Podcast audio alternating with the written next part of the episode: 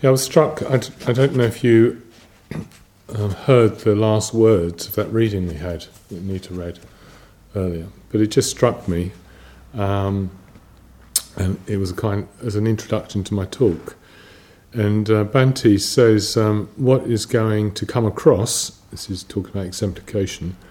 Is um, is that whatever point we have reached so far, we are truly making an effort to evolve. And it was this, these words, truly making an effort to evolve, that um, kind of thought, well, this would be an interesting point to start my little talk.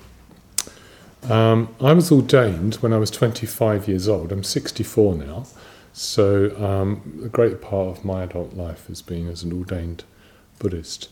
Um, I was ordained in 1974, and in 1976 I started taking responsibilities in the um, what was called the Friends of the Western Buddhist Order, and um, a couple of years later I was living in a men's retreat centre in Norfolk, which became Padmaloka, and I became the chairman.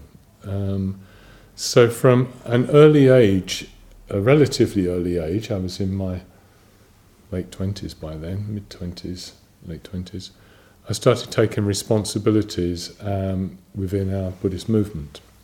And that process of taking responsibilities didn't stop. Um, hasn't really stopped. I've tried to stop it, but um, I want to talk about it.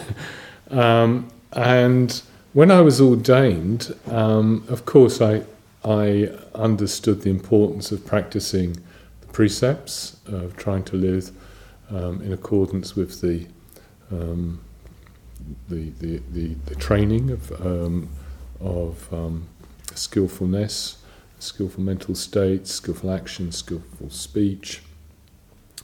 And I also took on um, responsibility as a way of trying to um, share the Dharma with other people. Um, my view of myself, and I think this is the view of others, is I'm not actually very ambitious. Um, I tend to just do the jobs that other people don't want to do.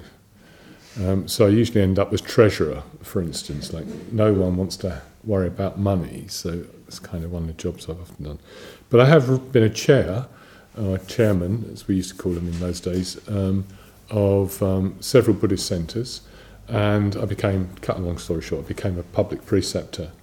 And I, I was the um, chair at Padmaloka for 10 years and um, sort of, in a way, developed the whole ordination process with the team of people I was working with um, at Padmaloka.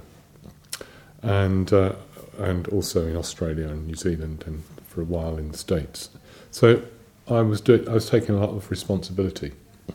And I I guess I saw taking responsibility as part of my spiritual practice as a very central part of my spiritual practice. And, and at one point, I think I even was called um, uh, the group of us, this small group of um, public preceptors, were called head of the order. So I suppose in a way I got right to the top, you know, in terms of responsibility. I wasn't quite at the top. There are other people who used to take more responsibility than me, fortunately.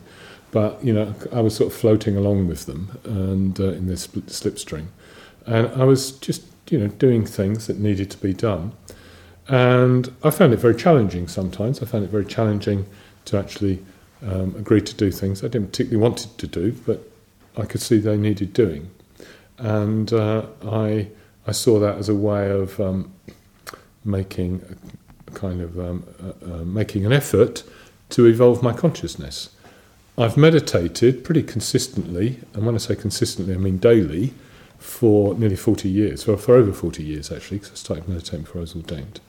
And um, so I've made an effort in that area, I've made an effort to study, and so on. But it was responsibility, it was a really important part of my life up until about 10 years ago. Um, in fact, there was a turning point, this is what I really wanted to talk about, that um, in December in December 2002, uh, I went on a short solitary retreat, about two weeks long, 10 days long, in North Wales. It was in middle of winter. It was quite cold and quite pretty, nice weather. It was uh, sunny. It was it, it, the place I had hired to um, um, do this solitary. Wasn't ideal actually for solitaries. When I got there, I realised it was on on an A road with lorries driving round it because uh, there was a kink in the road, and I thought, oh. Anyway, I decided that uh, I'd meditate with earplugs and uh, spend most of my time going for walks. And back in those days, people were talking about sort of pure awareness and watching the mind, and mindfulness was kind of becoming the in thing. Um, not that mindfulness hadn't been part of my um, training, if you like, since I was ordained. So I decided I'd spend most of my days going for long walks. I used to go for about five mile walks each day. And I used to try to just watch my mind. So I'd walk, be walking through very beautiful countryside, lots of woods, climbing up into the hills. And I tried to just watch what was happening in my mind. So I'd see a pretty, you know, beautiful sight. And I think temperamentally I'm a thinker. So whenever whenever anything happens, I think about it. I don't kind of not that interested in what I feel about it. I mean, I might just sort of feel hungry, or you know, someone says how you're feeling. I'm, I'm like a, a lot of blokes would say, fine. Um, partly because I'm not interested in what I'm feeling about, but I usually think about things, and of course that's connected with feelings as well.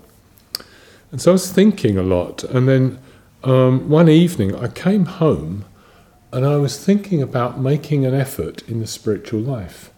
And what I realised, and I, I, don't know if you'll understand this, because it was kind of a like an insight type of experience. It's something that became very, very clear to me.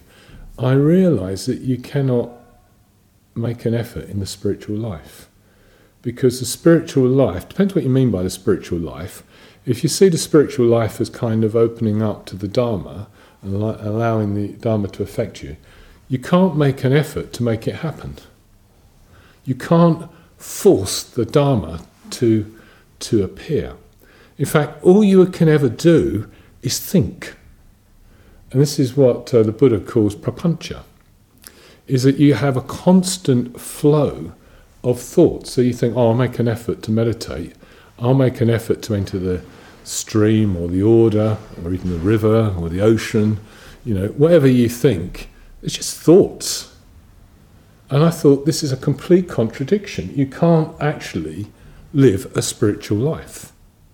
Because a spiritual life is like going beyond thoughts. But how can you go beyond thoughts whilst you're thinking about going beyond thoughts? And it was a kind of a serious crisis. It was as though everything I'd worked for, everything I'd done up until that point, no longer made sense that I realised I could not lead a spiritual life because that was a joke. It was just a load of prapancha. And whatever anyone said about it, it was just like words, it was just thoughts. And I'd think about them and I'd interpret them. I'd have experiences and I'd interpret those experiences. You know, when we say, I know because I experienced it, we don't know. We have a little experience, and then we have this whole story around the experience, don't we? And then that's the experience, the story. And if someone says, "Well, it's it's um, it's cold in here, and you're feeling hot," you say, "No, no, it's hot in here," and that's your story. You don't get a thermometer out and say, "Actually, it's 22 degrees in here." It's it's kind of just how we interpret our um, experience. So I, I had this moment where I realized the spiritual life was a kind of joke. And it was complete waste of time. And it was a joke where I was, quite honestly. Solitary retreat, going to do a lot of meditating, and there were lorries going past all the time. So I, um, I gave up. It was a little luxury little lodge that I'd uh, rented. Turned the TV on, started watching a James Bond movie. Thought, this is just as equal as doing anything in spiritual life. I don't know if you can understand what I'm talking about, really, but it was a bit like a complete meltdown. I just thought one thing must be as equal as another. And um, I, I kind of got bored with James Bond after one movie, so I turned on to another movie, which was very moving. It was a movie that Emma Thompson was in, I think, called The Long Goodbye. And um, anyway, to cut a long story short, I realised the only thing that really came across in this movie is that the main character in it, just before she died, had no friends. and I was sitting there in the armchair. The TV was on. And I was thinking about what a state I was getting in. I thought, well, but even thinking about being in a state of just thoughts, and I thought, well, that's you know, what can you? It was kind of like kind of like madness, really. It was a sort of feeling that all you had were thoughts, and there was no way out of thoughts because that was a thought. Even a way out of thoughts was a thought, and that was kind of like just compounding the whole problem. I, I could see that if I continued down this route, it wasn't going to be very good for me.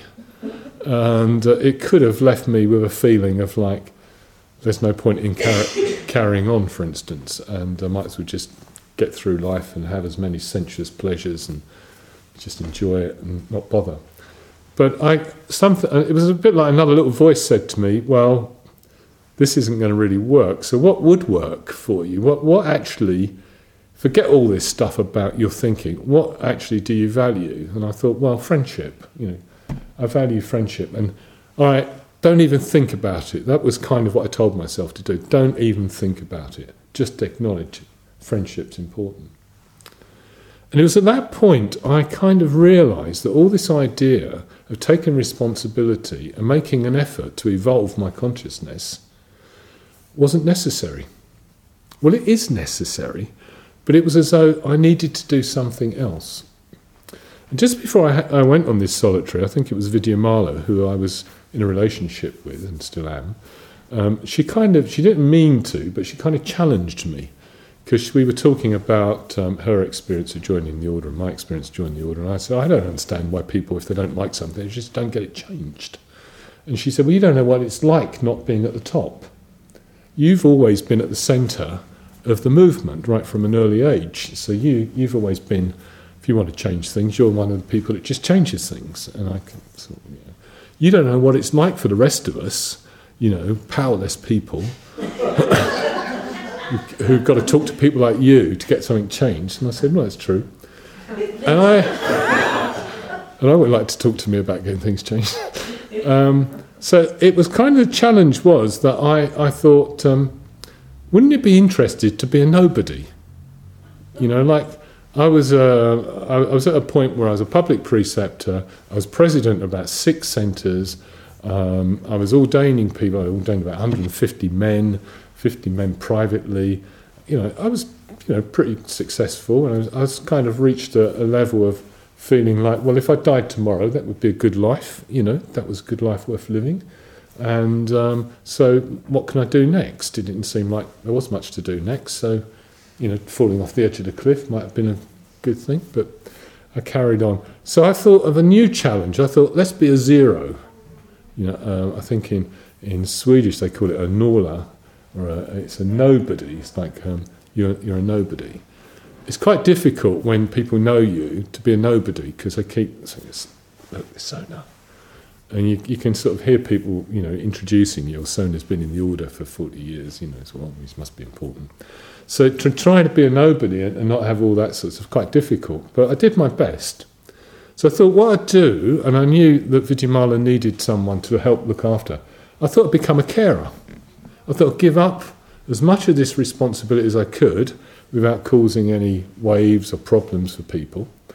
And I'd be a nobody, I'd just be a carer. I don't want to say that carers are a nobody, um, but it's an easy job being a carer because someone just tells you what to do. So, you know, Vidyamala would say, Can you do the washing? Can you go shopping? Can you drive me somewhere? It was like a no brainer. I didn't have to think, you know. And it was, um, but what was important was actually just caring for someone. Vidyamala, those of you know Vidyamala, she's a lot more mobile now than she was 10 years ago. She was in a terrible, um, far worse pain than she, she is now. And she needed a lot of help. Um, she never particularly made a big thing of it, but uh, I could see that she really, you know, just needed someone, some strong being there to help her do it. So that's what I did. And I decided to make that my spiritual practice, together with meditation, together with um, carrying on some of the responsibilities. I gradually managed to resign a lot of the, from the responsibilities I had, and other people took over. And uh, it's been it's been an interesting journey, and it's a bit like you have this idea you can become a somebody in a spiritual life, And when you become that somebody, you realize what you need to do is become a nobody. I don't know if you can just be a nobody and stay as a nobody. You maybe you have to go through this phase of being a somebody and realizing it's a waste of time and then going back to being a nobody. Maybe some of you are more sensible and you cut through all that crap and just, you know, be where you are. But um, what I, I and this is a very, I think, a really important point, is that um, when we make an effort, what we make an effort in isn't about the Dharma. It's about karma. It's about making preparations for kind of opening up to, well, is not kind of, it's making preparations for opening up to something that is bigger than us. And there's now this term that we're starting to use in Triratna called a suprapersonal force, which isn't to be mistaken as a kind of force that uh, Darth Vader force or something like that is a. It's just that one's opening up to something that's bigger. It's almost it's unknowable, indescribable, but you can't actually force yourself to get it. You can't sort of force it to come to you. All you can do is become more, as it were, pure, more finely tuned, more um, receptive. And you do that by kind of not forgetting about yourself, because you're actually doing it for yourself, but actually stepping away from yourself. And it's a bit like what Sirika says stepping away from yourself to become bigger. And in that biggerness and in that practice of meditation and relaxing your mind and quietening your mind and opening up your mind, something will happen. Something that's so completely different to what's happening now that will happen, and you'll presumably be a Buddha, or at least a stream entrant, or at least non returner, once returner, or arahant, or a bodhisattva. Something will happen, but you can't really make an effort to make it happen. And but what you can do is care. You can just care for yourself and care for other people. You don't have to actually be a somebody. It's said in one of the um, poems by Sangharakshita that the best bodhisattva is just the ordinary bodhisattva, like brick in a wall. I think he calls, talks about bricks in the wall. If you look at the wall, you'll see lots of bricks, and every brick is important. But one brick doesn't have to be more important than another. And it's kind of getting away from this idea that you're important. Well, you are in a way because you have to make an effort, you have to be important yourself. But actually, your spiritual life can consist of something so simple, so easy, and so demanding as just caring for other people. And I think what uh, Prasada was you know, talking about is, is, is, in a way, is exactly the same thing. It's just taking on this practice of going beyond yourself. And what Zurika was talking about with a team is not being up here being somebody, but actually just being part of something else. And all of you who come to the centre, you can all be part of what's going on, whether you're washing up the teacups, helping to keep the centre clean, giving money to the centre, whatever you're doing is just all part of this whole process. And that is the spiritual life. That is the spiritual life.